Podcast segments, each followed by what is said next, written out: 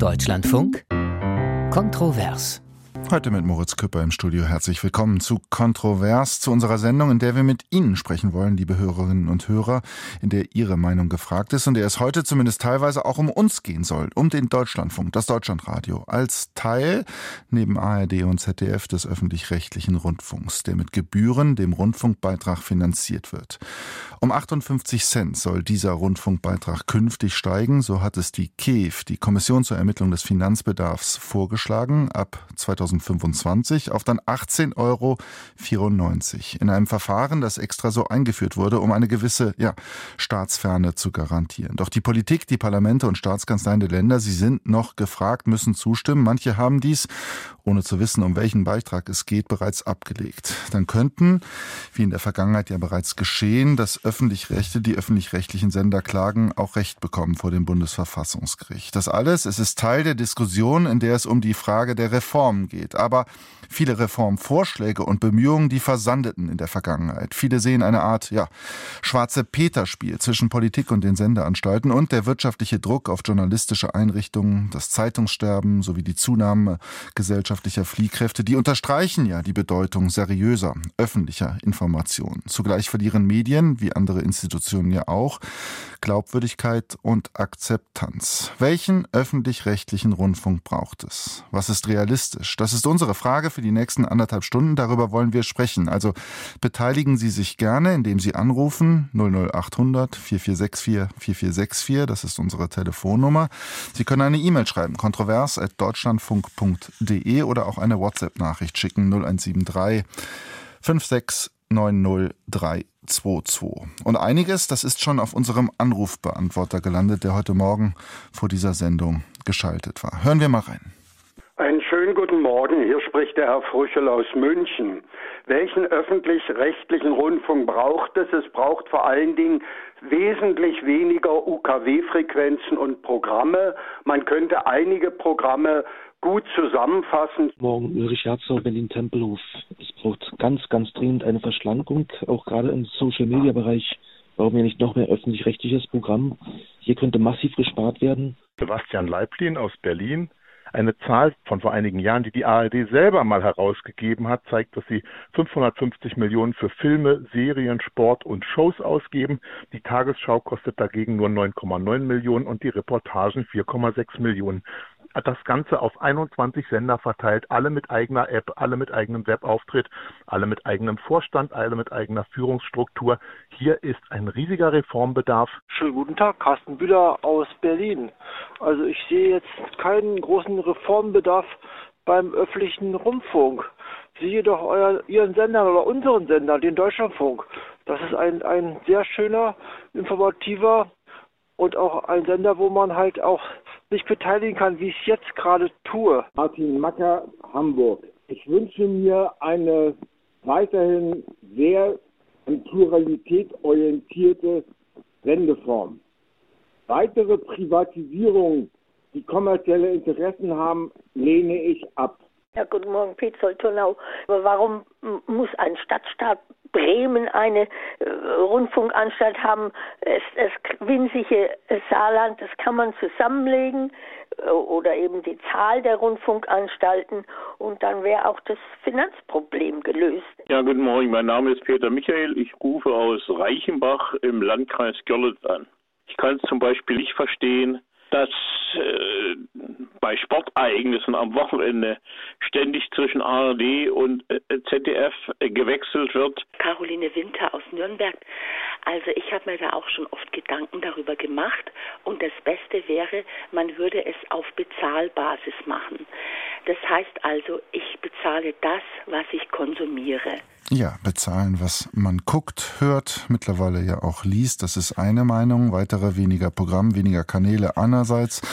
Andererseits keine großer Reformbedarf. Soweit also erste Meinungen, Eindrücke, Einschätzungen unserer Hörerinnen und Hörer. Und auch darüber wollen wir gleich reden. Und wir haben auch wie üblich Gäste in der Sendung. In alphabetischer Reihenfolge sind das. Der Leiter der Medienredaktion der Frankfurter Allgemeinen Zeitung, Michael Hahnfeld, ist dabei. Guten Tag. Guten Morgen. Julia Jeckel, Medienmanagerin unter anderem bei Gruner und Jahr, Aufsichtsrätin und auch Vorsitzende des Zukunftsrates, der jüngst ein Reformkonzept für den öffentlich-rechtlichen Rundfunk vorgelegt hat, ist uns zugeschaltet. Einen guten Morgen. Guten Morgen. Und ja, last but not least, Christine Strobel ist dabei, ARD-Programmdirektorin. Als solche koordiniert sie das Programm, vor allem das Fernsehprogramm. Vorher war sie beim SWR, auch bei der ARD Tegeto, also zuständig für das Filmgeschäft. Einen guten Morgen auch Ihnen. Guten Morgen. Frau Strobel, fangen wir bei Ihnen an. Bevor wir auf das große Ganze schauen, die, kommen wir einmal auf die Aktualität. Es klang auch schon an, der Rundfunkbeitrag, er soll steigen um 58 Cent. Ganz salopp gefragt, können Sie damit leben? Naja, das äh, müssen wir am Ende des Tages. Äh, das ist ja die sorgfältig geprüfte ähm, äh, gekürzte Anmeldung, die wir abgegeben haben. Und es wird uns vor große Herausforderungen stellen, ähm, damit umzugehen. Aber so ist das Verfahren und diesen Herausforderungen müssen wir uns stellen und müssen mit dem, was uns die KEF jetzt als Beitragsempfehlung äh, vorgegeben hat, am Ende dann auch auskommen. Herr Hahnfeld, Sie beobachten das Ganze. 58 Cent Erhöhung, so der ermittelte Vorschlag. Frau Strobel hat es gerade gesagt, gewissenhaft geprüft von der KEF. Die Sender sagen, das sei eigentlich zu wenig. Was sagen Sie? Aus Sicht der Sender ist es immer zu wenig, aber wir haben ja diese Gebührenkommission KEF als unabhängige Instanz genau, um eine sachliche Antwort auf die Frage zu bekommen, was reicht aus, was ist zu wenig, was ist angemessen. Denn genau daran bemessen wir ja ihre umfassenden Berechnungen, wer sich das Werk, das sie dann jeweils herausgeben, anschaut. In dem Fall ist es jetzt der 24. Bericht mit 312 Seiten. Der kann gewärtigen, dass die KEF-Experten da auch sehr gewissenhaft vorgehen. Mhm. Ich würde sagen, mit 58 Cent mehr sollte der öffentlich-rechtliche Rundfunk sehr gut auskommen können. Mhm. Jecke, über das Konzept des Zukunftsrates, die Vorschläge, was gewünscht wird, was realistisch ist, wollen wir in dieser Sendung in den nächsten knapp anderthalb Stunden ja auch sprechen. Ähm, aber vielleicht mal ganz knapp, wir haben jetzt gerade über das Geld gesprochen. Was schlagen Sie an Reformen vor? Ich versuche es ganz knapp zu machen, tatsächlich. Also erstmal vorab, wir sind davon überzeugt, dass Deutschland einen starken öffentlich-rechtlichen Rundfunk braucht. Aber um das bleiben zu können, muss er sich deutlich verändern. Wir haben das von Ihren Hörerinnen und Hörern gerade im Grunde äh, im Pflichtenheft sozusagen diktiert bekommen. Ähm, die öffentlich-rechtlichen müssen digitaler werden, effizienter arbeiten und am Ende auch ihren Auftrag besser erfüllen. Und dazu schlagen wir zum einen eine Schärfung des Auftrages vor dass sich der öffentlich-rechtliche noch stärker am Gemeinwohl und der Demokratie orientiert. Ähm, wir, da sprechen wir bestimmt im, nachher im Detail nochmal drüber, aber jetzt mal ganz grob. Wir schlagen ein neues, eine neue Organisation und Gremienstruktur vor, die eine ARD, ZDF und Deutschlandradio eine wirkungsvollere Aufsicht ähm, ermöglicht mit auch ganz klaren Aufgabenverteilungen, einem Medienrat, zum einen, der pluralistisch in der Zivilgesellschaft verwurzelt ist und dessen Auftrag äh, zuallererst ist zu checken, ist der Auftrag gut erfüllt und dann ein Verwaltungsrat, eher ein kleines, ich nenne es jetzt mal Profi-Gremium mit viel Erfahrung in der Unternehmenslenkung, das die oberste strategische Verantwortung trägt ähm, und die Geschäftsführung, die operative Geschäftsführung beaufsichtigt. Dann ähm, schlagen wir eine ARD-Anstalt vor, sicherlich wahrscheinlich das am meisten diskutierte Element unseres Vorschlags, die ARD-Arbeitsgemeinschaft. In der ARD sollte man dazu sagen, landen im Moment 70 Prozent der, der Beitragsgelder. Mhm. Die Arbeitsgemeinschaft wird ersetzt durch eine ARD-Anstalt, um genau das, was einer ihrer Hörer gerade gesagt hat, zu ermöglichen, diese, ein Abbau der Mehrfachstrukturen, wir haben das ursprünglich mal Doppelstrukturen genannt, aber es sind ja häufig Neunfachstrukturen, das Prinzip der Koordination das im Moment vorherrscht innerhalb der ARD, wird ersetzt durch das Prinzip der Leitung und der Organisation, sodass Zentrales zentral entschieden, entschieden wird, also Dinge, die das erste Programm betreffen, die Mediatheken betreffen, soll zentral entschieden werden. Und das Regionale, die starken dritten Programme, die Radioangebote etc., die sollen auch weiterhin regional betreut werden und dem Regionalen auch mehr Freiraum geben. Also unser, Überbegriff ist organisierte Regionalität. Ähm, also auch mehr Aktivität der Landesrundfunkanstalten vor Ort, mehr Freiraum dort. Die Landesrundfunkanstalten liefern Programm zu aber anders als bisher nach Beauftragung durch eine Zentrale. Insofern kannst du dadurch wirklich die immensen Mehrfachstrukturen abbauen, aber auch klare Verantwortung zu, oder Verantwortung zuweisen, insofern, dass auch der Auftrag im Sinne des Gemeinwohls wirklich besser erfüllt werden kann. Dann schlagen wir ein Gemeinschaftsunternehmen von ARD, ZDF und Deutschlandradio vor, das eine gemeinsame Plattformtechnologie betreibt, um wirklich im Wettbewerb mit den Netflixes, Spotifys und so weiter bestehen zu können und raus aus dem doppelt und dreifach und raus aus dem Koordinierenden zu kommen. Dafür ist sicherlich die Voraussetzung, dass die ARD auch reformiert ist. Wir haben grundlegende Anmerkungen zu einer Weiterentwicklung der Führungskultur innerhalb der öffentlich-rechtlichen. Sprechen wir bestimmt später auch nochmal drüber. Hm. Kollegialitätsprinzip, durchgängig, Weiterbildung, Durchlässigkeit gegenüber der Privatwirtschaft und, und das ist wirklich ganz wichtig, eine Stärkung der Unabhängigkeit der Mitarbeitenden innerhalb der öffentlich-rechtlichen. Denn nur, gerade was die Journalisten, aber überhaupt die Programmmacher angeht, nur wer sich frei fühlt, ist am Ende auch wirklich frei. Und last but not least, ein neues Finanzierungsverfahren. Sie haben gerade die aktuelle Diskussion geschildert. Wir gucken zehn Jahre nach vorne. Wir wollen wirklich die Zukunft gestalten. Die Anstalten sollen zukünftig das Geld nicht mehr vorab per Antrag bürokratisch sozusagen vier Jahre im Voraus bekommen mit 500 Seiten 5000, glaube ich, Seiten, habe ich verwechselt. Anmeldung, Papier, mhm. jedenfalls viel Papier, viel Papier, sondern nachträglich viel Papier. Das können wir, glaube ich, zusammenfassen, sondern nachträglich nach Leistung. Ist der Auftrag gut erfüllt? Ist Effizienz gewirtschaftet worden? Das wollen wir kombinieren mit einem Indexmodell, um diese Entpolitisierung, die Sie gerade eingangs geschildert haben, oder um die Politisierung, die Sie eingangs geschildert haben, zu beenden und eine, ich sag mal, eine ruhigere, ähm, ins ruhigere Fahrwasser zu bekommen. Ähm, und da haben wir einen Kriterienkatalog entwickelt, so dass es am Ende natürlich nicht ums Reinfunken in die Programmautonomie geht, sondern um die großen äh, Leitplanken. Äh, Gesamtfazit ist, ja, nach, es ist ein, es ist ein großes Paket, ein kraftvolles Paket. Es erfordert massive Aktivität von Politik und den handelnden Akteuren. Aber wir glauben, es ist essentiell, es ist notwendig, es ist dringend. Sie haben es gesagt, oder fast alle Punkte eigentlich angesprochen, über die wir vielleicht heute auch sprechen werden. Es liegt natürlich auch ein bisschen in der Hand der Hörerinnen und Hörer, die uns anrufen. Einer ist schon im Telefon, Jens Lassen aus Ratsch, Raststadt. Guten Morgen. Schönen guten Morgen. Was ist Ihre Meinung zu unserer Frage? Ja, ganz sicher äh, muss es Veränderungen geben. Äh, Dinge, die in Stein gemeißelt sind, äh, überleben in aller Regel äh, nicht. Äh, und die Situation ist ja geprägt durch die Konkurrenz, die aus den äh, internetbasierten äh, Medien entstanden sind. Eine Konkurrenz, die nicht nur der öffentliche Rundfunk spürt, sondern gerade auch die privaten Medienhäuser leiden ja wenn man so will, nicht wegen des öffentlichen Rundfunks, sondern wegen des Anzeigenrückgangs äh, ihrer äh, Printmedien insbesondere. Und insofern, es braucht äh, Anpassungen, aber man muss ein bisschen auf die Zeitachse gucken und dann stellt man fest, dass äh, der äh, systematische Zugriff äh, aus politischen äh, Richtungen, äh, speziell auch ähm, wie man es in den USA oder im Vereinigten Königreich beobachten kann. Äh, und äh, Tendenzen, die das öffentlich-rechtliche per se einzudämmen versuchen, dass die am Ende dazu führen, dass von Vielfalt, äh, sei es Regionalität, sei es Meinungsvielfalt und ähm, Teilhabe der verschiedenen äh, ja, äh, Bevölkerungs- oder auch Interessengruppen, dass es dann äh, durchaus zu leiden beginnt. Insofern glaube mhm. ich, muss der öffentliche rechtliche Charakter als ein, ein, ein sachliches, ein, ein, gesellschaftliches Gut äh, ganz äh, in den Vordergrund gestellt werden.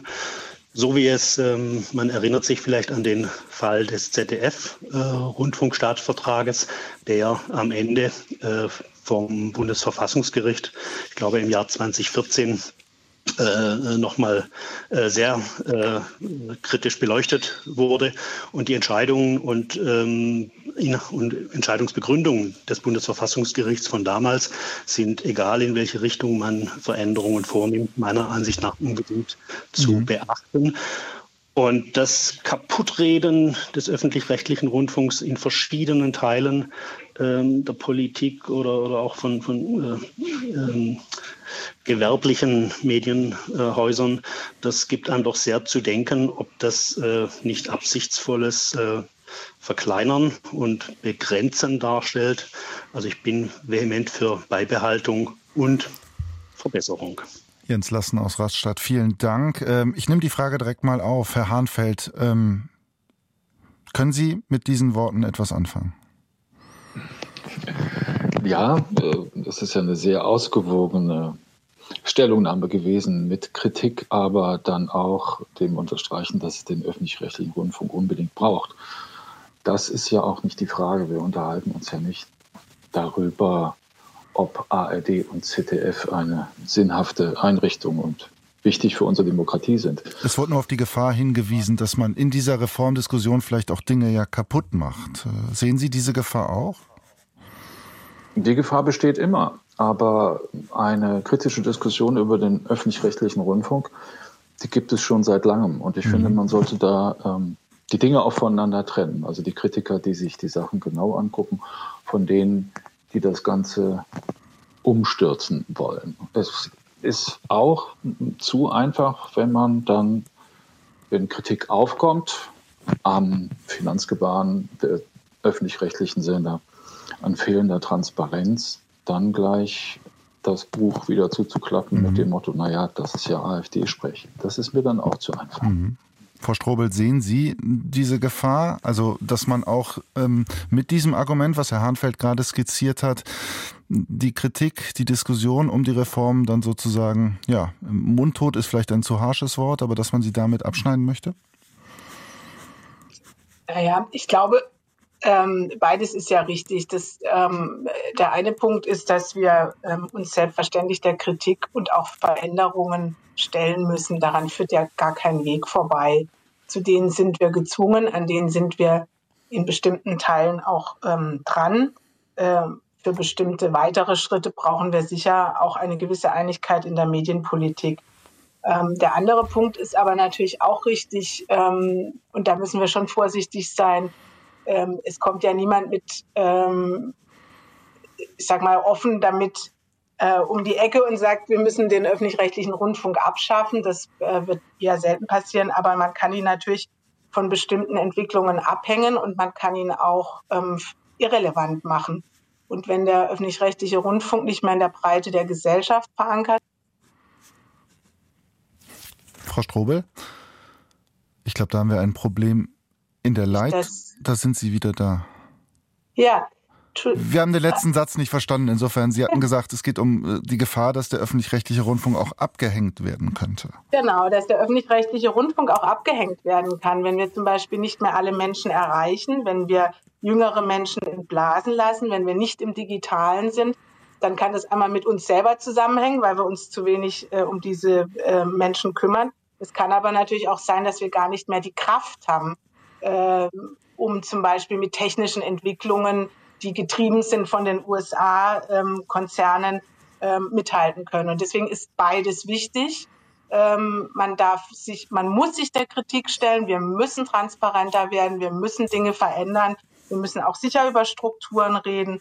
Ähm, aber wir müssen auch aufpassen, dass wir nicht von technischen Entwicklungen abgehängt werden und in der digitalen Welt keine Rolle mehr spielen. Insofern bin ich dem Zukunftsrat an der Stelle auch wirklich sehr dankbar, für den Vorschlag zu sagen, schaut nicht alleine auf eure technischen Entwicklungen, dazu werdet ihr gar nicht die Kraft haben, sondern tut dies doch zusammen mit ZDF und eben auch Deutschlandradio, Deutschlandfunk.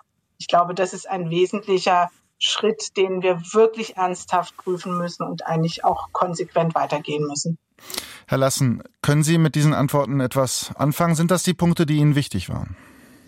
Durchaus ja. Und ähm, insofern, ja, ich fühle mich da vertreten. Ähm, äh, so ein Highlight möchte ich vielleicht noch anfügen. Es gab ja ähm, durch ähm, missbräuchliche Verwendung von äh, Geldern für die Führungsmannschaft äh, im Fall des RBB eine Situation, dass offenkundiges ja, Fehlverhalten bestand und Gelder ähm, im Übermaß unter den Führungskräften verteilt wurden. Und äh, da habe ich eben beobachten können, als jüngstes Beispiel, wie ähm, statt äh, äh, die bestehenden äh, Leitungs- und Kontrollinstanzen wirklich äh, auszufüllen, ähm, es äh, zu schnellen Reaktionen kam, die im Prinzip nur die Einschnitte bei Budget und Programm gefordert haben, statt dass die Rundfunkräte äh, beispielsweise ihre eigene Verantwortung äh, mhm. wahrnehmen, äh, den, äh, ja, den Arbeitsverträgen der Führungsmannschaft ein klein wenig auf die äh, Finger zu gucken. Und dieses Ungleichgewicht, Dinge ähm, nicht auf der Sachebene und in bestehenden Gegebenheiten zu regeln, sondern äh, zu politischen äh, Absichten zu führen. Das ist so ein, so ein Punkt, der mich äh, wachsam gemacht hat, dass das, was jetzt kommt, am Ende, so wie es den Anschein hat, in ihrer Runde sachlich äh, behandelt und äh, bearbeitet zu werden und nicht am Ende doch ähm, ja,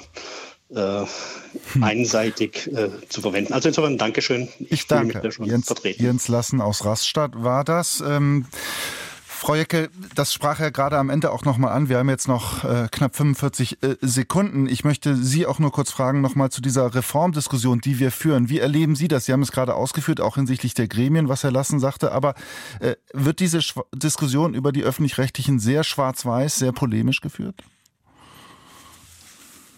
Ich glaube, einerseits wird sie differenziert in einer gewissen Klientel geführt und andererseits an anderen Stellen sehr polemisch. Und das hat Herr Lassen ja auch gerade und Herr Hahnfeld beide schon darauf hingewiesen. Mhm. Ich glaube, es gibt an vielen Stellen sehr, sehr bedeutende Kritik, die der, die öffentlich-rechtlichen sehr ernst nehmen müssen. Ähm, inhaltliche Kritik, Effizienzkritik etc. Und gleichzeitig muss uns auch klar sein, ich will das auch mal aussprechen, es gibt Kräfte innerhalb und außerhalb unserer Gesellschaft, die ein Interesse, upsie, ja, okay, an der Stelle sprechen wir gleich weiter. Hier kommen die Nachrichten. Wir ja. wollen auch gut informieren, aber reden gleich weiter in Kontrovers. Herzlich willkommen zurück zu Kontrovers hier im Deutschlandfunk. Ja, welchen öffentlich-rechtlichen Rundfunk braucht es? Darüber diskutieren wir hier. Und die Nachrichten, die haben Julia Jeckel die Vorsitzende des sogenannten Zukunftsrats, gerade eben harsch das Wort abgeschrieben. Wir waren noch kurz bei dem Punkt, wie diskutieren wir über den öffentlich-rechtlichen Rundfunk? Also von Ihren Nachrichten lasse ich mich gerne unterbrechen, denn die öffentlich-rechtlichen haben uns über viele, wirklich nochmal Dekaden gute und wichtige Dienste geleistet. Das möchte ich einmal nochmal vorab sagen. Aber was im Moment so schwierig ist, ist, dass es eben einerseits diese meines Erachtens berechtigte Kritik mhm. an einzelnen Dingen gibt, die der öffentlich-rechtliche ernst nehmen muss. Und andererseits, und das will ich jetzt mal als jemand, der außerhalb der öffentlich-rechtlichen ist, ganz deutlich formulieren. Es gibt Akteure, die via Agitation Polemik, Erregung ganz grundsätzlich unsere Institutionen zerstören wollen, damit im Grunde nicht nur den öffentlich-rechtlichen, sondern übrigens auch unabhängige private Medien. Das sind fremdstaatliche Akteure zum einen. Ich muss das mal aussprechen, weil wir sind da immer so zaghaft. Und es sind Demokratiefeinde in unserem Land. So. Und das müssen wir trennen von dieser ernsthaften, berechtigten Kritik und diese Kritik angehen. Und Deshalb haben wir wirklich ein, ich glaube, ein sehr grundlegendes Konzept vorgelegt.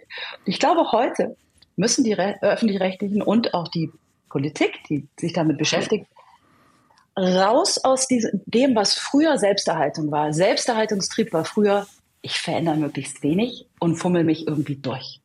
Ich glaube, das hat sich umgekehrt. Ja. Heute ist die Selbsterhaltung grundlegende Reform und das, das ist das, was uns so umtreibt, das, oder mir persönlich, aber auch meinen Kolleginnen und Kollegen im Rat, dass jetzt die Dinge wirklich an der Wurzel angepackt werden und es nicht zu einem, ich nenne es mal Sugarcoating kommt, dass du überall ein bisschen Puderzucker draufstreust und sagst, hier verändern wir ein bisschen, da ein bisschen und da machen wir eine neue Plattformunternehmung ähm, etc. und dann passt das schon. Das wird die Situation nicht genügend kalmieren und wird nicht dazu führen, dass die öffentlich-rechtlichen auch die nächsten Dekaden nicht nur, ich sage das immer, akzeptiert sind, sondern in meiner Sprache möchte ich auch sagen, gemocht sind. Ja. Und darum geht es am Ende. Das sagt Julia Jeckel, die uns aus Hamburg zugeschaltet ist und von dort angerufen hat. David Köpper, guten Tag. Ja, guten Tag. Was ist Ihre Meinung, Ihr Punkt? Ähm, also ich kann diese Diskussion um die Gebührenerhöhung für die äh, öffentlich-rechtlichen Sender, wenn ich abends mit meiner Frau durch das Programm schalte, gar nicht nachvollziehen. Also mhm. ein Großteil der Beiträge ist ja auch sage ich mal, reines Unterhaltungsfernsehen beispielsweise, was da geboten wird. Ähm, wir gucken zwar beispielsweise auch gerne Tatort, aber wenn man recherchiert, was so eine Produktion kostet, zwischen 1,5 und 1,7 Millionen Euro pro Folge, ähm, da können ja, sag ich mal, zehn Handwerksmeister äh, zehn Jahre lang oder noch länger äh, von ihre ganze Familie ernähren für eine Folge. Ähm, und dann gibt es noch, sag ich mal, zahlreiche äh, Angebote natürlich auch im Bereich der Volksmusik und der Schlager. Und ähm, ich kann wirklich nicht nachvollziehen, äh, wieso man jetzt irgendwie die Gebühren erhöhen muss. Meines Erachtens ähm, geht es hier auch äh, viel um, sag ich mal, Spiele der Kensis, wie der Lateiner sagt. Äh, und es steht auch nicht zu befürchten, dass jetzt der öffentlich-rechtliche Rundfunk vom Internet abgehängt wird oder von den elektronischen Entwicklungen.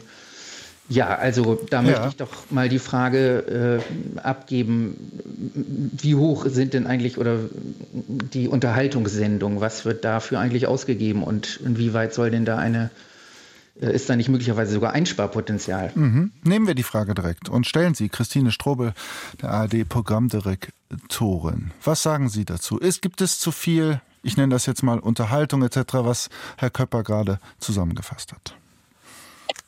Naja, das kann man, also ich äh, würde sagen, auch, ähm, wir haben ganz sicher nicht zu viel an Unterhaltung ähm, und zu wenig an Informationen. Man, wir überprüfen ja regelmäßig unser Angebot ähm, äh, auf die Bestandteile. Und da ist die Information mit weit über 40 Prozent im Vergleich zur Unterhaltung mit unter 10 Prozent ähm, natürlich äh, ähm, äh, weit über Gebühr. Ähm, und ich rede noch nicht mal vom Deutschlandradio äh, berücksichtigt. Nichtsdestotrotz muss man ständig das Programmangebot auch hinterfragen und überlegen, ähm, wie man es ausgewogen gestaltet. Ich glaube, es ist sehr wichtig, nicht zu vergessen, dass wenn wir ähm, die gesamte Bevölkerung erreichen wollen, wenn wir ähm, erreichen wollen, dass Menschen ähm, uns für relevant ähm, akzeptieren, dass wir auf eine ausgewogene Mischung achten müssen. Und da ist natürlich die Information mit Abstand ähm, die am relevantesten und wichtigste, aber eben auch nicht die einzige,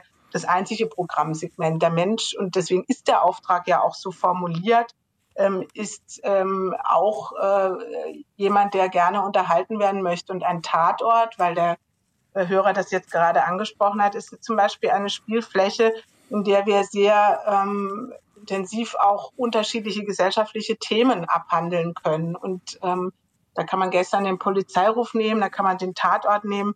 Ähm, das werden immer wieder natürlich verpackt in ein Unterhaltungsformat, aber sehr ernsthaft ähm, Menschen mit Themen konfrontiert, die sie vielleicht sonst, äh, mit denen sie sonst nicht konfrontiert werden.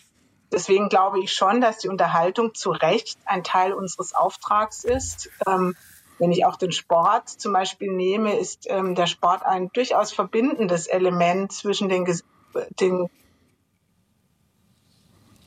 Frau Strobel? Ich glaube, da haben wir wieder ein Problem in der Leitung. Ich versuche es nochmal. Ähm, Sie sagten jetzt ähm, der Tatort, Filme, Unterhaltung und haben dann auch den Sport dazu gebracht. Zehn Prozent das Ganze, das kommt mir eine relativ kleine Zahl vor. Ist das wirklich so? Fassen Sie da alles drunter? Ich glaube, die Frage geht ins Leere, weil wir da wirklich gerade Leitungsprobleme haben. Äh, Herr Köpper, Sie haben die Antwort gehört. Können Sie damit was anfangen? Ja, im, im Prinzip schon. Natürlich ist Sport irgendwie gemeinschaftsfördernd und natürlich müssen auch äh, Menschen, sag ich mal, äh, programmatisch auch unterhaltsam abgeholt werden. Aber ähm, in Zeiten, in denen man sozusagen eigentlich sparen müsste, kann ich nicht sehen, wieso man jetzt äh, den Beitrag erhöhen muss, dann äh, muss man doch innerhalb des Budgets sehen, dass man da entsprechend umverteilt. Also ich äh, kann mir nicht vorstellen, dass da keine Einsparmöglichkeiten mhm. bestehen. Ähm, mhm. Und genau, also, und ich meine, der Bereich der Unterhaltung wird natürlich zu großen Teilen auch von privaten Sendeanstalten abgedeckt. Äh, also von daher sehe ich das eher als nachgeordneten Auftrag des öffentlich-rechtlichen Rundfunks. Danke Ihnen. David Köpper aus Hamburg war das. Herr Hahnfeld, bleiben wir bei diesem ja, Themenfeld, bei, bei diesem Punkt. Müssten die öffentlich-rechtlichen noch mehr nur Informationen, Politik, Gesellschaft, Kultur, Wissenschaft, diese Bereiche abdecken und noch weniger Unterhaltung machen? Das ist ja schon eine schöne Betonung, Herr Küpper noch weniger. Ich will es nicht. Ich habe ähm, jetzt mich orientiert an den Zahlen, äh, die Christine Strobel genannt hat, weil es da 40, 10. Ich habe ja versucht, da nachzufragen. Ich will das nicht in, in äh, also ich will die Frage möglichst neutral stellen, auch wenn Sie recht haben. An dieser Stelle war es vielleicht ein wenig in die eine Richtung gelenkt. Äh, ich nehme Frau Strobel die Rechnung nicht ab. Mhm. 10 Prozent Unterhaltung, Programmkosten äh, weit über 40 Prozent Information ist auch die Wir Frage. Wir versuchen die Leitung wieder aufzubauen, um das dann auch nochmal zu klären. Aber ja. fahren Sie fort. Ja. Also da kommt es halt immer darauf an, was man als Unterhaltung definiert und was als Information. Beim Deutschlandradio ist die Sache relativ eindeutig, so eindeutig wie bei keinem anderen Sender, ähm, dass Information im Vordergrund steht. Zum Grundversorgungsauftrag von ARD, ZDF und Deutschlandradio gehört ja alles. Und Bildung, Kultur, Information, Unterhaltung wird ja auch genannt. Und das wird auch so bleiben. Die Frage ist halt immer, ob man das richtige Maß findet. Und darüber kann man sich endlos streiten. Mhm.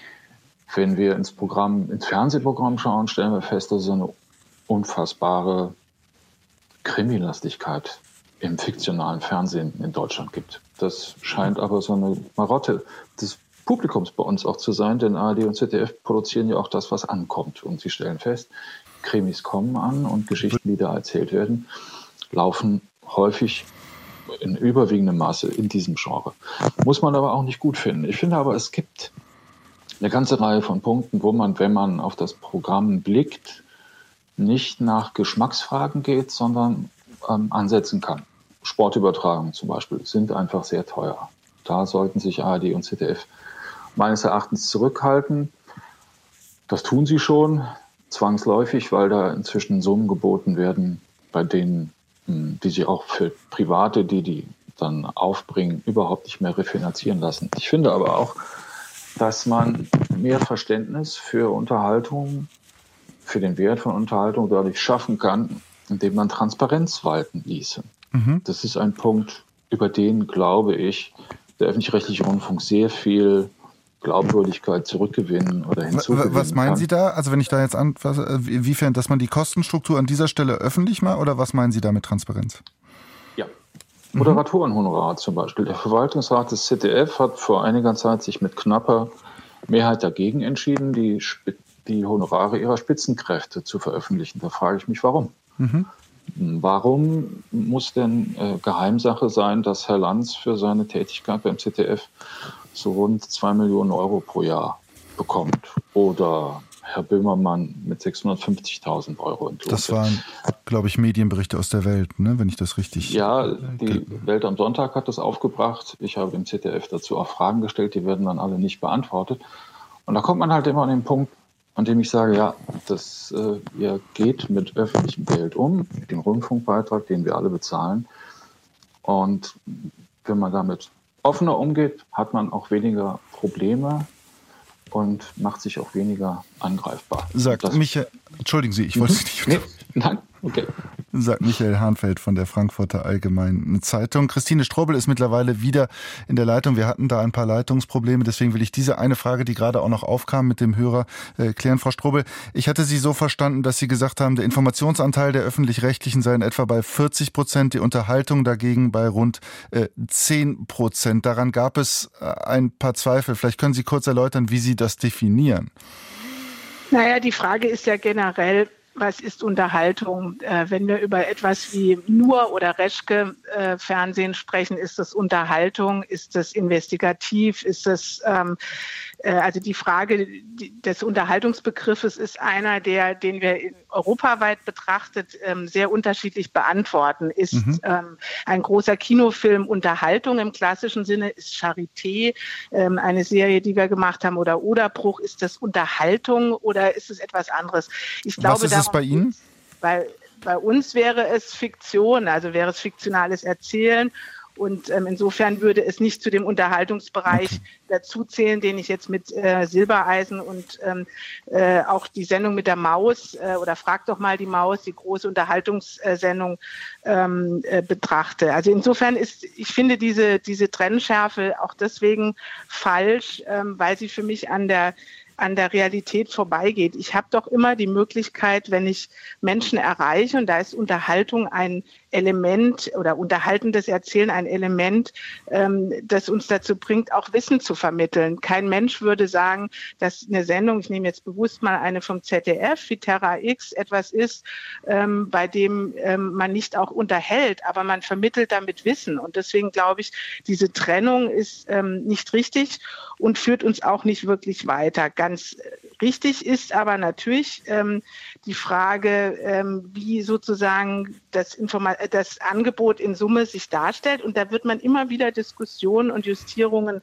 vornehmen müssen, ähm, weil es eben unterschiedliche unterschiedliche ähm, äh, Ansätze und Formen gibt, auch Publikum zu erreichen. Und ich will gerade mal ähm, betrachten, was ähm, Sender, Streaming-Dienste, ähm, die haben einen viel, viel höheren fiktionalen Anteil, die haben praktisch keinerlei Information, wenn dann noch Dokumentation.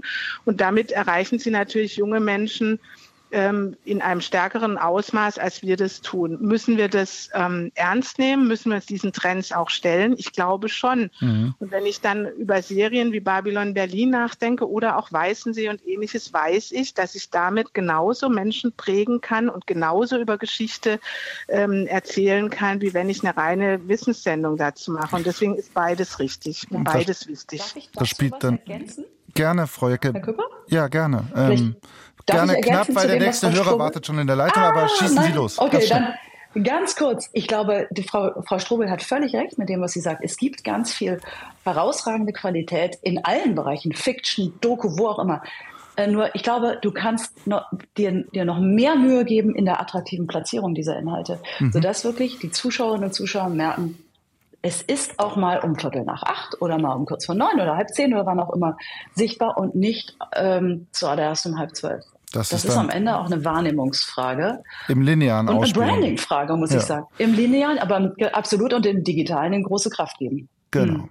Klaus-Peter Jakob aus äh, Frankfurt am Main ist am Telefon. Guten Morgen. Guten Morgen. Und zwar folgendes, was mich bewegt. Ich wohne in Frankfurt am Main, also im Rhein-Main-Gebiet. Mhm. Das ist der Hessische Rundfunk. Genau. Und dort interessiert mich in erster Linie, was in Mainz, Wiesbaden und Frankfurt natürlich und auch äh, in Mannheim passiert. Der Hessische Rundfunk berichtet aber eben über das ganze Gebiet Hessen und Kassel gehört eben zu Hessen, interessiert mich aber gar nicht, weil ich ja im Rhein-Main-Gebiet wohne. Und ich bin der Meinung, man müsste äh, die Sender so reformieren, also eventuell zusammenlegen in Sender für die Bereiche Nord, Süd, äh, Mitteldeutschland und dann vielleicht noch Bayern. Äh, und dann, was ich noch kritisieren muss, der hessische Rundfunk, der berichtet nachmittags in erster Linie über das Wetter, Kochsendungen und abends nach 20 Uhr verwandelt sich der hessische Rundfunk in einen Reisekanal, also das Fernsehen meine ich. Mhm. Und dort wird dann berichtet über die Karibik und über Mallorca und das fast jeden Tag. Wozu dann dieses, dieser gigantische Aufwand? Ich wohne nämlich ganz in der Nähe vom Hessischen Rundfunk, das ist ein riesiger Komplex. Und äh, was da geboten wird, ist also schon recht bescheiden. Es gibt natürlich noch die Rundfunksender Dazu möchte ich auch noch was sagen und zwar äh, HR2 gefällt mir sehr. Das, äh, hm. Dort wird hauptsächlich über Klassik berichtet und äh, Musik. Aber HR Info, da habe ich den Eindruck, dieser Sender, der wird gesteuert von der Antifa. Da hört man nur über die AfD, über Hanau und kaum andere Themen. Mhm. Danke Ihnen, Herr Jakob aus äh, Frankfurt am Main. Ich würde das Ganze noch, noch ergänzen wollen. Wir haben eine Mail bekommen von ja, Doro, aber die Mail haben wir bekommen. Früher haben wir täglich den Deutschlandfunk gehört. Seit Corona nutzen wir die gesamten öffentlich-rechtlichen Medien so gut wie gar nicht mehr. Die permanente AfD-Hetze, Kriegstreiberei, regierungsnahe Berichterstattung, unglaubliche Verschwendung öffentlicher Gelder, viele Wiederholungen, grottenschlechtes TV-Programm und so weiter. Herr Hahnfeld, das ist ja alles so ein bisschen der Komplex Ansprache, auch, auch, auch Programm. Ähm, sehen Sie da in diesem Feld das natürlich irgendwie auch schwierig zu fassen ist, wie die anderen Bereiche ja auch. Sehen Sie da auch einen Reformbedarf? Ja, da sehe ich eine große Aufgabe des öffentlich-rechtlichen Rundfunks, sich selbst zu prüfen. Da ist ja auch nicht die Politik gefragt, da ist das gefragt, was Sie hier gerade mit dieser Sendung machen, nämlich auf Hörer und Zuschauer einzugehen und sich zu überlegen, sind wir bei denen so präsent, wie wir das sein wollen? Bilden wir die Vielfalt unserer Gesellschaft ab? Nehmen wir die auf oder nicht? Mhm. Wo gibt es da Defizite? Aber das kennen Sie ja aus Ihrer Arbeit, Herr Köpper. Diese Frage sollte man sich als Journalist und nicht nur als Journalist, sondern auch als fiktionaler Programmmacher bei der ARD oder beim ZDF jeden Tag stellen. Machen wir da, haben wir da die richtigen Dinge im Blick oder entgeht uns etwas? Und wenn man feststellt, dass äh, ein größerer Teil des Publikums sich abwendet, sollte man auch der Frage nachgehen, warum ist das so? Ich würde da jetzt nicht so auf diese Schiene einsteigen wollen, dass der öffentlich-rechtliche Rundfunk ähm, in den Händen der Antifa sei oder nur Anti-AfD Positionen bezieht. Hm, ich finde, man sollte auch da gucken, gibt es, was die Reaktion unseres Publikums angeht, kritische Punkte, mit denen wir uns beschäftigen sollten. Und sind wir und hören wir die auch? Nehmen wir die in dem Maße auf, in dem sie zu einer sachlichen Debatte beitragen? Oder ist es halt reine Polemik, die uns dann nicht weiterführt? Mhm. Frau Strobel, wie kann man sowas sicherstellen? Das eine ist das ähm, tägliche journalistische Handwerk im Sinne von, wir müssen in den Redaktionen ähm, ausgewogen berichten. Das ist unser Auftrag und natürlich passieren da im Alltag Dinge, die dann in der internen Besprechung nachbesprochen werden und, ähm, äh, und nachbesprochen äh, werden müssen. Und ich glaube, das ist die permanente Aufgabe aller Journalistinnen und Journalisten, ähm, dass wir ähm, immer wieder uns überprüfen müssen, ob wir Fehler machen und da, wo die Fehler passieren, ähm, sie auch ähm, transparent machen und offen damit umgehen. Ich glaube, Dialog ist ein wichtiges Themenfeld. Also das, was Sie heute auch mit der Sendung machen, ist etwas, was wir, glaube ich, uns ähm, im Programm noch deutlicher vornehmen müssen, ähm, Formate, Formen zu finden, wie wir mit dem Publikum ins Gespräch kommen und uns immer wieder austauschen können, auch wirklich in Sendungen und konkret auf ähm, Dinge auch eingehen können. Aber ich glaube, eine, eine ordentliche Fehlerkultur, Dinge einräumen, transparent sein und jeden Tag aufs Neue überprüfen, haben wir das äh, richtig gemacht in Redaktionskonferenzen Konferenzen und ähnlichem. Das ist der erste Ansatz und das ist die oberste Pflicht, die wir an der Stelle haben. Und ähm, insofern ähm, ist, muss uns das ähm, wir, es kann uns nicht kalt lassen, dass uns das vorgeworfen wird, dass wir in eine bestimmte Richtung äh, berichten. Auch wenn wir selber vielleicht dafür ein anderes Verständnis oder einen anderen Eindruck haben, müssen wir dieses Thema ernst nehmen und müssen uns damit beschäftigen. Und ich glaube, es ist dann auch ganz, hat ganz viel damit zu tun, ähm, woher ähm, Journalistinnen und Journalisten kommen. Ähm, das betrifft alle Medien. Ähm, leben wir eher in städtischen Milieus? Ähm, haben wir die ländlichen Milieus im Blick? Ähm, wir haben jetzt gerade ähm, zum Beispiel das Mittagsmagazin äh, in den Osten nach Deutschland gelegt zum MDR, auch in der Überlegung zu sagen, bilden wir alle Regionen in Deutschland ausreichend ab ähm, sind dort die Experten, ähm, äh, die wir brauchen. Und ich glaube, das ist das tägliche Arbeiten, an dem wir uns immer wieder klar machen, wir sind für die müssen, wir sind für die ganze Bevölkerung da, also müssen wir auch die ganze Bevölkerung abdecken. Und wenn wir einen Teil der Bevölkerung zumindest nach ihrem Eindruck nicht mehr, ähm, ähm, wenn wir für die nicht mehr relevant sind, weil wir deren Themen nicht ähm, be bearbeiten und äh, nicht hinreichend ihre Meinung vorkommen lassen, dann muss uns das schon alarmieren und das müssen wir ernst nehmen. Und dann müssen wir unser Programm auch entsprechend in die Richtung ausrichten. Sagt Christine Strobel, die ARD-Programmdirektorin hier in Kontrovers im Deutschlandfunk. Frau Jeckel, Sie haben sich ja naturgemäß äh, oder logischerweise äh, aufgrund des Ihrer Arbeit im Zukunftsrat intensiv mit den Öffentlich-Rechtlichen jetzt in den letzten Wochen, Monaten, äh, vielleicht auch Jahren be beschäftigt. Ähm, stellen Sie in diesen Fragen, die wir gerade diskutieren, Regionalität, Orientierung auch am Publikum, Abbildung von Meinungsvielfalt und Pluralität, stellen Sie da eine verstärkte Sensibilität bei den Sendern, äh, Bemühungen fest oder wie ist Ihr Eindruck? Also grundsätzlich verspüren wir dort schon ein, ähm, ein großes Verständnis ähm, für diese Themen, die Sie gerade schildern und ein Eingehen darauf. Sicherlich bei dem einen mehr, bei dem anderen weniger. An vielen Stellen ist allerdings die Frage, sind die Macherinnen und Macher des Programms, sind sie überhaupt genügend in der Lage und befähigt, Entscheidungen so zu treffen, dass sie am Ende wirklich besser werden. Also Frau Strobel hat eingangs ja darüber gesprochen, wie wichtig es ist, die jungen Zielgruppen zu erreichen in der digitalen Welt. Aber das ist nicht so einfach. Es gibt ja kaum Instanzen innerhalb, wenn wir jetzt mal auf die ARD gucken, die einen zentralen Blick haben, sondern es ist eine de, zuallererst eine dezentrale Organisation, ähm, die hyperkomplex ist. Und insofern mh, äh, glaube ich, müssen wir den Macherinnen und Machern ein bisschen helfen. Und wir, damit meine ich jetzt auch die Politik, ähm, äh, dass sie eine Leitung an die Hand bekommen, dass sie die Kraft haben, Dinge in die richtige Richtung mit einer gewissen Geschwindigkeit zu lenken. Denn es hilft ja nichts, wenn Frau Strobe sozusagen ihr Programm ähm, in Richtung junge Leute verschiebt über, über, über x Jahre, wenn es da unten da noch nicht ankommt, sondern es muss eine Geschwindigkeit haben. Ähm, so würde ich darauf antworten, auf Ihre mhm. Frage. Aber wir erleben sicherlich, ehrlich gesagt, also man kann es auch mal einfach sagen, es gibt diejenigen, ich sage das mal, eine alte Fraktion von handelnden Akteuren, die sagen, mein Gott, läuft doch alles, wir müssen das jetzt aussetzen, da ist jetzt wieder so eine Debatte und die geht vorbei und in zwei Jahren ist es, hm. oh, machen wir es weiter. Die gibt es.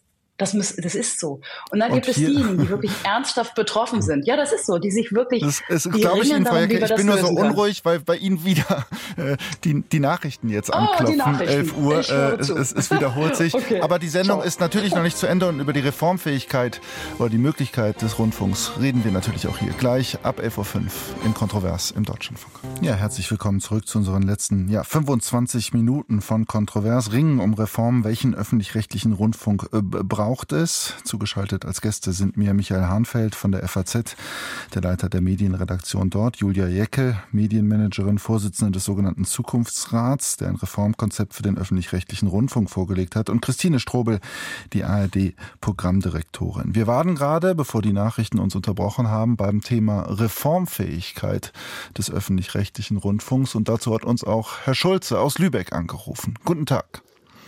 Ja, hallo, guten Tag. Was ist Ihr Punkt? Also äh, ich kenne einige freie Mitarbeitende beim NDR und ich äh, höre einfach von dort aus, aus dieser Ebene, äh, dass es eine total große Unzufriedenheit gibt. Die Leute ähm, haben auch ein Problem, sich öffentlich zu äußern, weil sie einerseits wollen sie den öffentlich-rechtlichen Rundfunk nicht öffentlich beschädigen, mhm. weil sie den auch wichtig finden. Andererseits haben die aber auch den Eindruck, dass also jetzt der NDR, also ich kann nur darüber sprechen natürlich, selber nicht in der Lage ist, sich zu reformieren, weil es in den Leitungsstrukturen kein Interesse daran gibt. Mhm. Äh, also die haben den Eindruck, also eine öffentliche Kontrolle ist eigentlich äh, im Moment noch nicht gegeben. Also Rundfunkräte machen ihren Job eigentlich bis heute nicht richtig, ähm, weil die zum Teil auch überhaupt nicht fachkundig sind und auch überhaupt nicht die Kapazitäten haben, sich ausreichend mit diesem Thema zu beschäftigen. Also die haben einfach nicht die entsprechenden Stundenzahlen.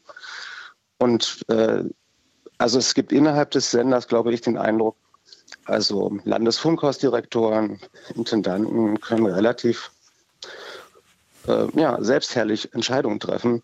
Da wird über Betriebsklima gesprochen im NDR. Wahnsinnige Veranstaltungen werden äh, ja, veranstaltet, äh, kostet alles Geld. Aber letztendlich die, äh, die Vorschläge, die von der Basis kommen würden, finden eher wenig äh, mhm. Berücksichtigung. Und ja, also diese, äh, ja, also die haben den Eindruck, aus dem Sender selbst kann eigentlich die Reform nicht kommen. Mhm. Nehmen wir den Punkt auf. Äh, Frau Strobel, braucht der öffentlich-rechtliche Rundfunk die Reform von außen? Ist er selber nicht dazu in der Lage? Oh, das wäre schlimm, wenn ich diese Frage jetzt mit Ja beantworten müsste. Ich Sie können ein paar Sätze mehr sagen. Ich kann es aber auch voll also ich glaube, wir müssen äh, Dinge unterscheiden. Ähm, und ich finde, wir sollten auch nicht so tun, wie wenn wir keine Probleme haben. Es muss uns ja schon alarmieren, dass wir nicht in, in, in, in der großen Selbstverständlichkeit, wie wir es vielleicht gewohnt waren, ähm, auch äh, nach wie vor äh, hohe Akzeptanzwerte haben, sondern wir haben dort schon, müssen Veränderungen ähm, wahrnehmen, die uns auch Anlass zur Sorge sein sollten und sind.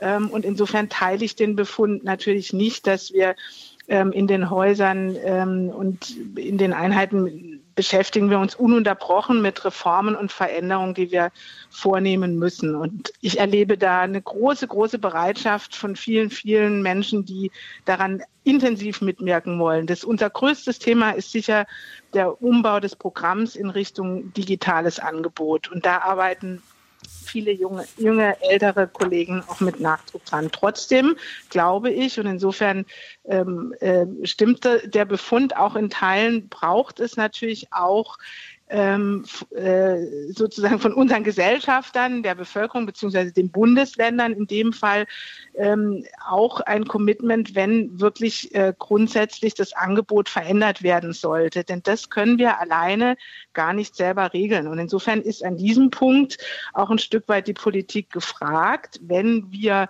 äh, zum Beispiel weniger Hörfunkwellen machen wollen, wenn sollen, wenn wir bestimmte Dinge im Auftrag verändert bekommen sollen, wenn wir strukturell, äh, vorhin hatte eine Hörerin von, äh, davon gesprochen, ob es Radio Bremen oder das Saal, den saarländischen Rundfunk noch bräuchte, wenn über solche Dinge nachgedacht werden sollte, dann können wir das in Eigenregie gar nicht machen, sondern mhm. dann wäre an der Stelle die Politik gefragt. Unser Job, und den gehen wir im Programm sehr massiv an, ähm, ist äh, dafür zu sorgen, dass wir mit unseren Programmangeboten zu allen Tages- und Nachtzeiten eine Breite der Bevölkerung erreichen und relevant sind. Es geht ja nicht um einen Selbstzweck, Menschen zu erreichen, sondern für Gesprächsthema zu sorgen, zu bilden, zu unterhalten, zu informieren. Das ist unsere Aufgabe und das müssen wir im Programm angehen. Und insofern, ich glaube, es ist beides richtig. Wir sind nicht befreit davon, selber Reformen anzugehen. Aber für bestimmte größere äh, strukturelle Veränderungen braucht es dann auch die Politik, die den Auftrag äh, schärfen, verändern oder strukturelle Veränderungen vornehmen müsste. Sagt die ARD-Programmdirektorin Christine Strobel. Julia Jeckel hat schon einiges gesagt vom Zukunftsrat, von deren Konzept. Michael Hahnfeld von der FAZ. Halten Sie den öffentlich-rechtlichen Rundfunk für reformfähig? Für reformfähig sicherlich, aber nicht für reformwillig. Mhm. Denn Immer noch nicht, obwohl wir ja gerade schon einige Punkte gehört haben. Nee, ist aber nicht so. Ähm, das sehe ich nämlich wirklich nicht. Wir hatten ein Interview mit dem ARD-Vorsitzenden Kai Gnifke vor ein paar Tagen. Da wurde er auch gefragt, was er denn von den Vorschlägen des Zukunftsrats, von dem Gremium, mhm. aus dem heraus Frau Jekel ja bei uns ist, ähm, hält und hat gesagt, wir liegen auf, zu 100 Prozent auf deren Linie. Ich würde sagen, das war zu 95 Prozent übertrieben. Mhm. Denn wir erleben so ein Schwarze-Peter-Spiel zwischen der Rundfunkpolitik und dem öffentlich-rechtlichen Rundfunk. Nach dem Motto Reform, ja, das müsst ihr, nicht wir. Das können wir nicht entscheiden. Doch könnt ihr sehr wohl entscheiden. ARD und äh, ZDF, die Intendantinnen und Intendanten, können nicht entscheiden, ob es den saarländischen Rundfunk oder Radio Bremen weiterhin geben sollte. Das ist Sache der Politik. Aber sie sind nach dem jüngsten Medienänderungsstaatsvertrag in der Lage, ihr Programmportfolio neu zu gestalten. Spartenprogramme zum Beispiel zu streichen, zusammenzulegen, nur noch digital zu senden. Und wenn ich mir angucke, was die Intendanten da so machen, ist es immer das Gegenteil dessen, was bei Sonntagsreden oder Interviews verkündet wird. Da gibt es nämlich dann noch mehr Geld für ein Spartenprogramm. Das ZDF pumpt ZDF Neo auf, hat also nicht nur ein Hauptprogramm, sondern noch ein zweites. Es gibt, äh, es, vor Jahren wurde das Gemeinschaftsprojekt Phoenix gestartet, Ereignis-, Dokumentations-, Informationskanal. Mhm. Was haben wir dann anschließend noch bekommen? ZDF Info, Info und Tagesschau 24. Also, wenn Sie mich nach der Reformfähigkeit fragen, ja, aber reformwillig nicht wirklich. Mhm, dazu passt auch noch ein Stück weit zu dem, was Sie zuletzt gesagt haben, Herr Hahnfeld, eine Mail von Roland Schweitzer, der schreibt, braucht es hierfür ernsthaft das Betreiben von rund 20 Fernsehsendern und über 60 Rundfunkkanälen mitsamt entsprechender personeller und materiellen Ressourcen und dazugehöriger organisatorisch-struktureller Monumentalarchitektur. Frau Jeckel, wenn Sie jetzt die Runde komplettieren, die wir gerade hier zu der Reformfähigkeit mhm. gemacht haben, auch Ihr ja, Papierkonzept wurde ja angesprochen. Äh, glauben Sie Kai Knifke, dem SWR und ARD-Intendanten äh, aktuell, der sagt, er liegt da zu 100 Prozent auf Ihrer Linie? Gut, das ist eine recht starke Aussage zu 100 Prozent auf unserer Linie. Ich nehme ihm sehr ab, dass er Dinge verändern will, dass er Dinge anders machen will und dass er auch, das muss man ja auch mal sagen, ein paar Dinge in seinem eigenen Verantwortungsgebiet, Sendeverantwortungsgebiet anders machen gerne würde, wenn er wenn Politik ihn lassen würde. Das muss man auch mal aussprechen. Also Sie sehen ähm, auch ein schwarzer Peter-Spiel.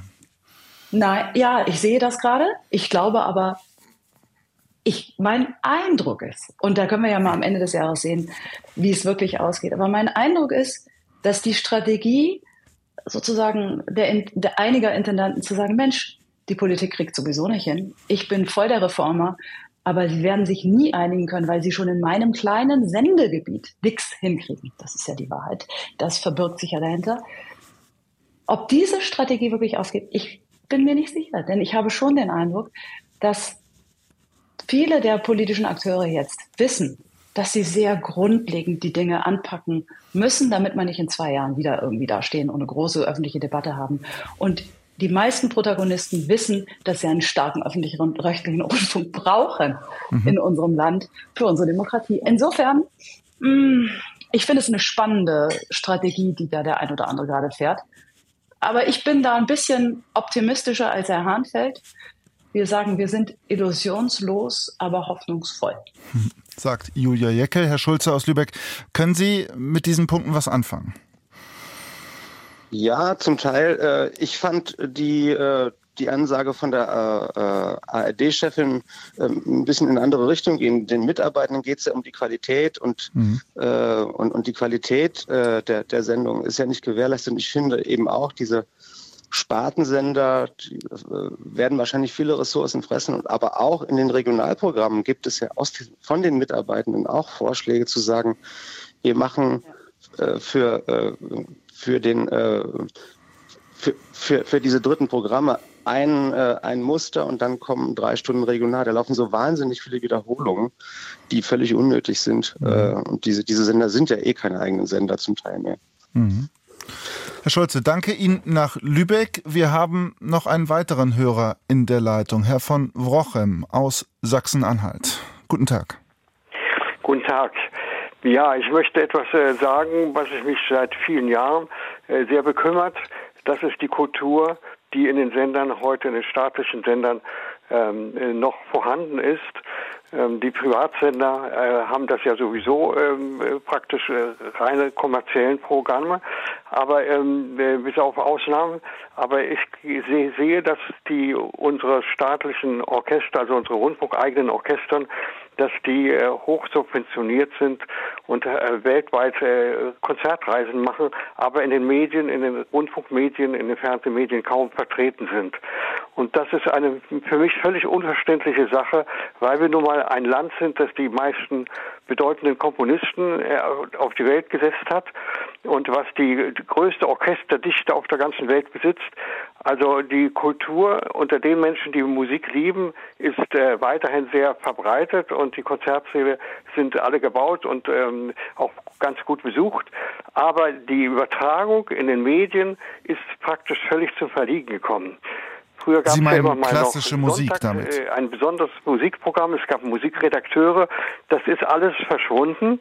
Ähm, wir haben jetzt äh, eine Kultur, die eben sich anpasst an den allgemeinen Geschmack und das ist eben äh, die äh, Unterhaltungsmusik und äh, das, äh, manchmal Jazzprogramme, besonders im Deutschlandfunk, der hat ja da vielleicht doch eine besondere äh, Rolle, aber da auch da, sind die praktisch die Konzerte mit neuer Musik ziemlich eingestellt. Also wir haben ähm, die, einfach äh, die Hochkultur spielt in den Sendern zu, äh, zu eine fast äh, nicht existierende Rolle mehr.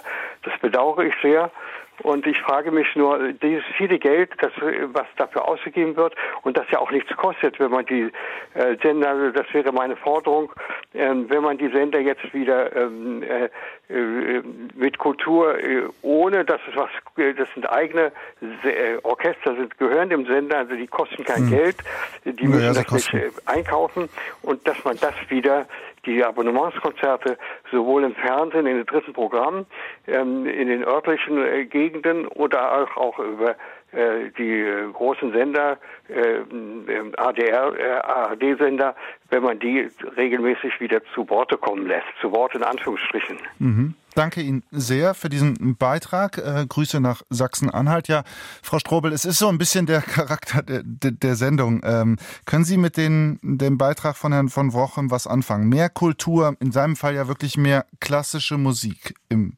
öffentlich-rechtlichen Rundfunk, im Programm selber. Also zum einen haben wir, glaube ich, ähm, äh, mit Abstand die, die meisten Kulturwellen ähm, im Hörfunk, die man, äh, die man mhm. wahrscheinlich in einem Land vorfindet, die auch Konzerte übertragen. Man kann im Übrigen, ähm, wenn man Lust hat, sich ein wunderbar kuratiertes Angebot ähm, unter Klassik in der ARD-Mediathek anschauen, wo man die Konzertübertragungen in Summe ähm, sehen kann. Das ist wirklich ein herausragendes Angebot, das ich gerade Fans der Hochkultur nur empfehlen kann. Dort ist genau diese Bündelung dieses Angebots ähm, vorhanden. Man muss sich aber auch ehrlich machen, eine Konzertübertragung im Fernsehen ähm, ist immer eine herausfordernde Sache, die ein, eine kleine, feine ähm, Einheit von Menschen interessiert, die, glaube ich, in dem Angebot Klassik oder in den Hörfunkwellen, wo diese ähm, Kultur Kultursendungen übertragen werden, die Konzertaufnahmen mitgeschnitten werden, ähm, richtig aufgehoben. Ich ähm, glaube, wir haben immer mal wieder und machen das sehr bewusst und sehr gerne ähm, übertragen wir auch ähm, die Berliner Philharmoniker auf der Waldbühne oder in München ähm, auf dem Odeonsplatz Konzert ähm, äh, übertragen wir diese Dinge oder in Frankfurt am Main äh, Konzerte auch live. Aber wir werden damit ähm, die große Breite der ähm, Menschen nicht erreichen. Deswegen glaube ich, dass es äh, wichtig ist, an einem Ort diese Aufzeichnungen, die es gibt, diese Mitschnitte, die es gibt, zu bündeln.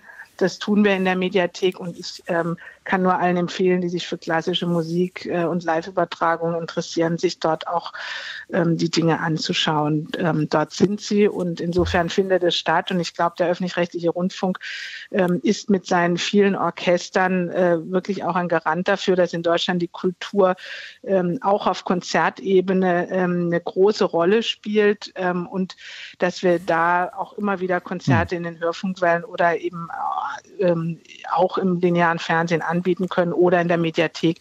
Das ist, ähm, glaube ich, unbestritten und ist einfach so. Vielen Dank. Wir haben eine weitere Hörerin in der Leitung, Frau Hesselbart aus Leipzig. Sie ist freie Fernsehautorin.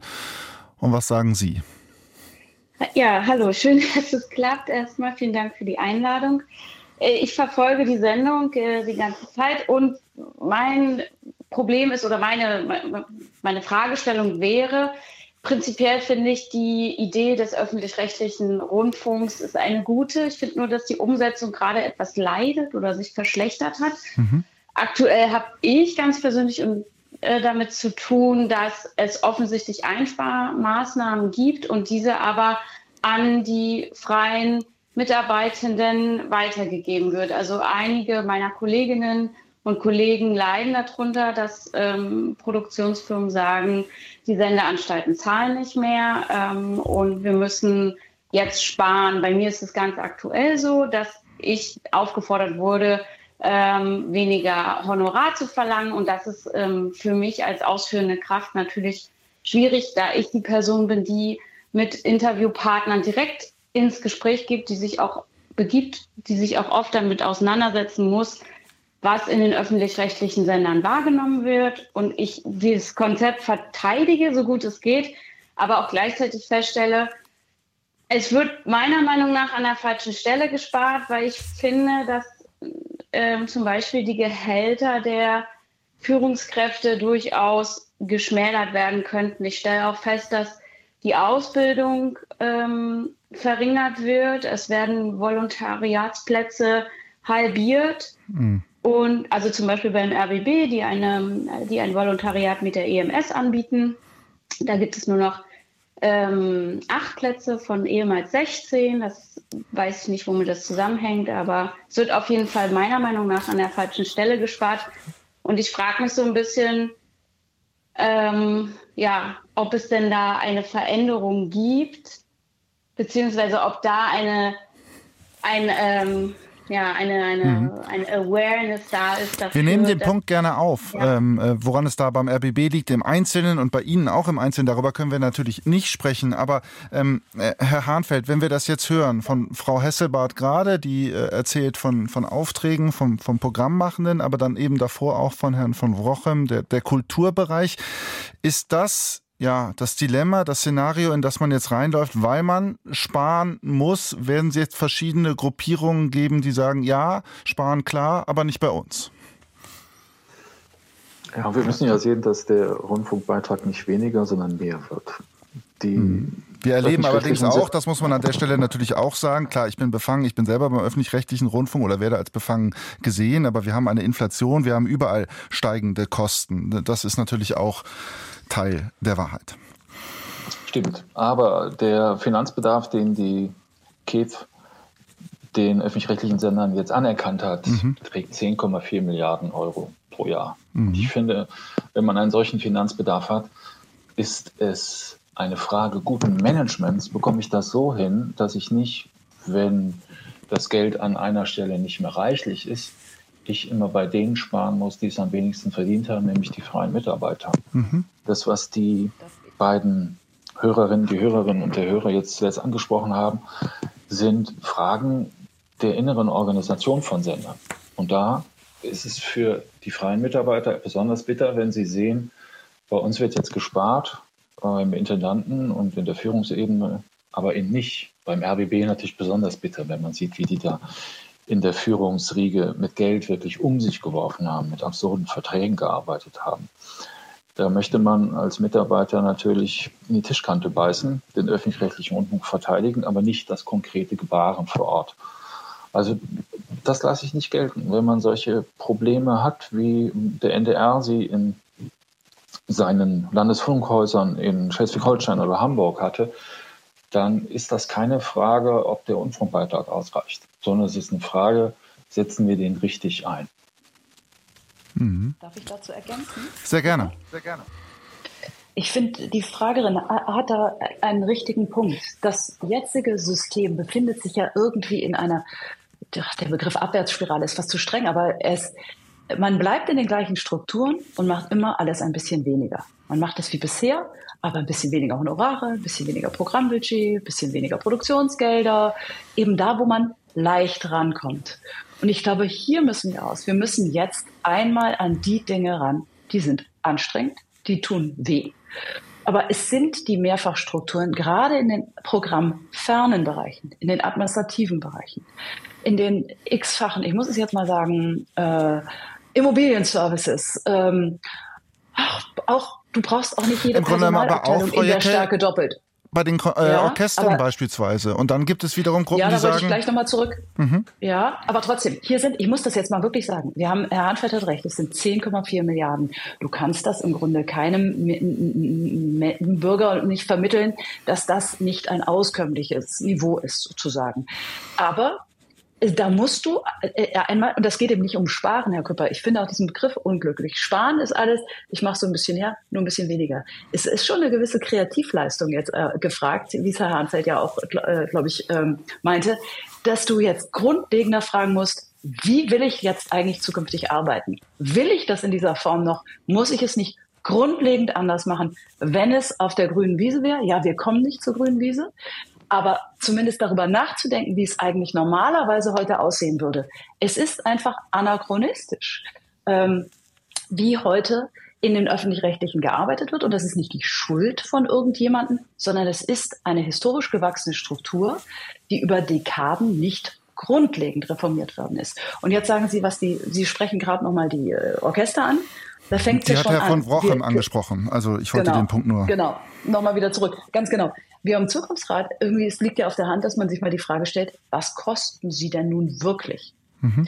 diese Frage kann das einzige sozusagen Organ, das die Transparenz hier haben könnte, ähm, die KEF nicht beantworten. Das ist nicht die Schuld der KEF, sondern es ist einfach, es wird nicht genügend transparent gemacht. Das ist das erste wirklich Problem, finde ich. Das zweite ist, man, man weiß nicht so richtig, was mache ich denn jetzt mit den Orchestern? Entweder gehe ich damit um und sage, ich habe sie nun mal, sie sind da, also sollen sie auch vor Ort spielen, sichtbar sein, mhm. in der Region vor Ort sein und nicht in Tokio ein Gastkonzert spielen, mhm. sondern hier erlebbar, wie es auch Ihr Hörer vorhin sagte.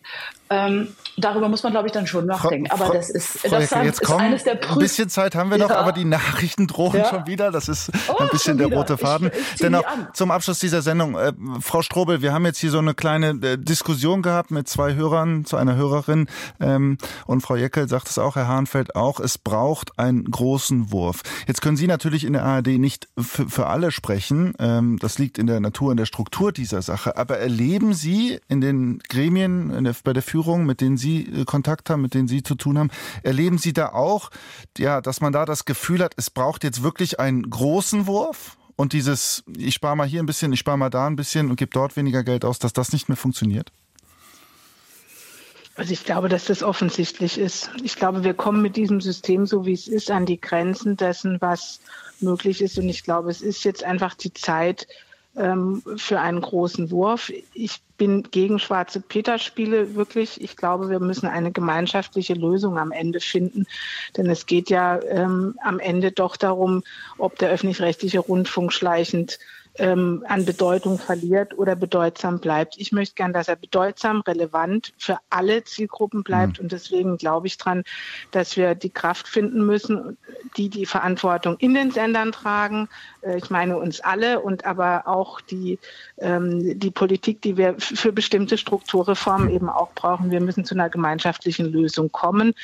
Ähm, und die wird nicht innerhalb einer Beitragsperiode zu lösen sein, sondern wird einen größeren Zeitraum in Anspruch nehmen. Sagt zum Abschluss dieser Sendung Kontroverse im Deutschlandfunk, welchen öffentlich-rechtlichen Rundfunk braucht es? Christine Strobel von der ARD. Ich danke allen Hörerinnen und Hörern und allen Teilnehmerinnen für das Gespräch.